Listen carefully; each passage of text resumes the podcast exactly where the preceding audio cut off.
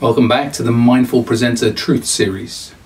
Truth 13 is we all have a confidence thermostat. Confidence is a big issue when it comes to the world of presenting and public speaking, particularly presenting in business.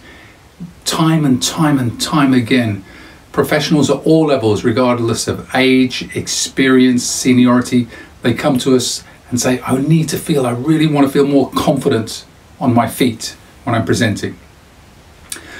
In our workshops and coaching sessions, when I ask people, well, what do you think it takes, truly takes, to be a really confident presenter? They come up with a whole raft of different attributes and characteristics and qualities and traits. But when I boil those down, three of the core characteristics, if you like, or elements that people share with us is they say, well, you've got to have knowledge, you've got to know what you're talking about. If you and that makes sense. If you don't know what you're talking about, your confidence is going to be shattered. So knowledge will help your credibility and massively help your confidence. They also say things like preparation. You have to prepare. I talked about that in Truth 1, I believe. And then they say practice. Practice. I subscribe to that because I always say repetition is the mother of learning. Now, if we accept that, we then have to look at my experience is that I've worked with lots and lots of people that are experts in their field, truly gifted experts. They could speak extensively about the stuff that they know. So, knowledge is not an issue. They also prepare exhaustively, sometimes over prepared, that's what they tell me. And they practice extensively.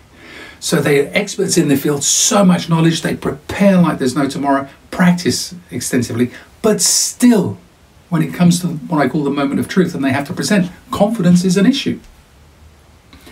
Let me introduce the confidence thermostat. It's not a trick, it's a gift I believe we all have, it's inherent within all of us.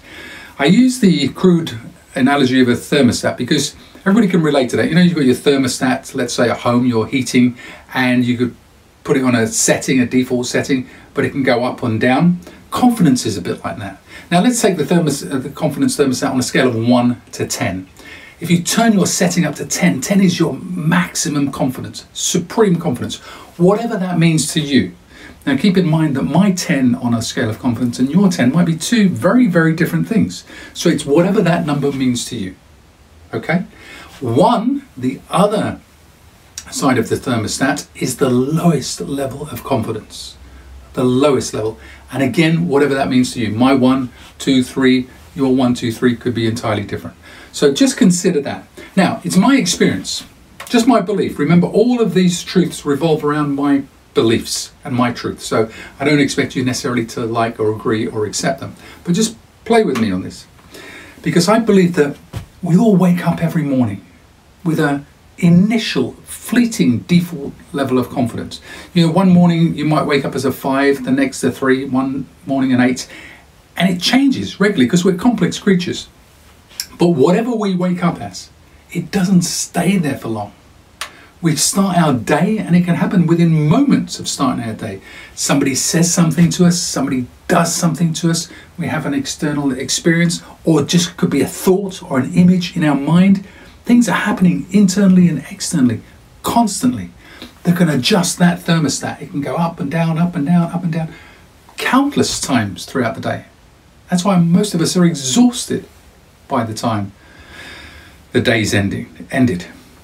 Now, I absolutely believe that we're having these experiences all the time, and I believe that the mind is not just this brain. A lot of people, when we, we talk about the, the mind, they associate the mind with the brain, this three pound lump of grey matter in our skull.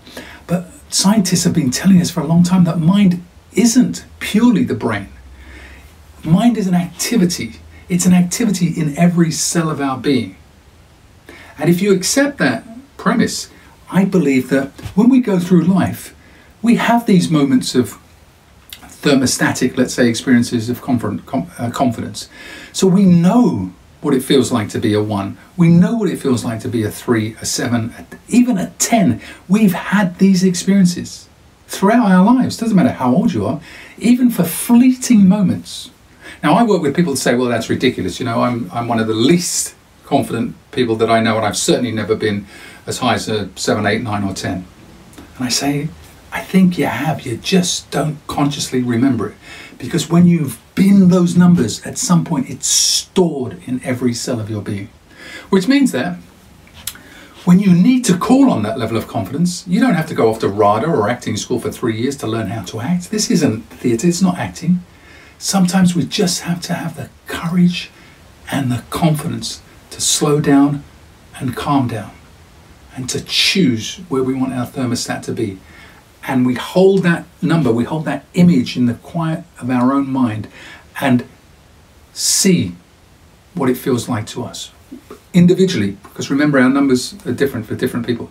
So for me let's say i've got an important presentation coming up and whatever's happened whether i was or generally wasn't confident before something's happened to knock to dent my confidence. If i want to restore that before the presentation, I hold that image in my mind of what eight looks, sounds, and feels like in my personal world. And I hold it, I hold that image, and I hold it strong and tight and make it vivid and clear and colourful. And I just hold it for as long as I can. And then I step in to that image of confidence. I step into it. So, in other words, I'm adjusting my confidence. I may feel a three, four, five, but I'm turning it all the way up to an eight. Sounds crazy, doesn't it? Some people say, oh, so that's kind of the fake it till you make it. I don't subscribe to faking anything. For me, it's about being. We're human beings. We can be, do, and have just about anything we want. It takes courage.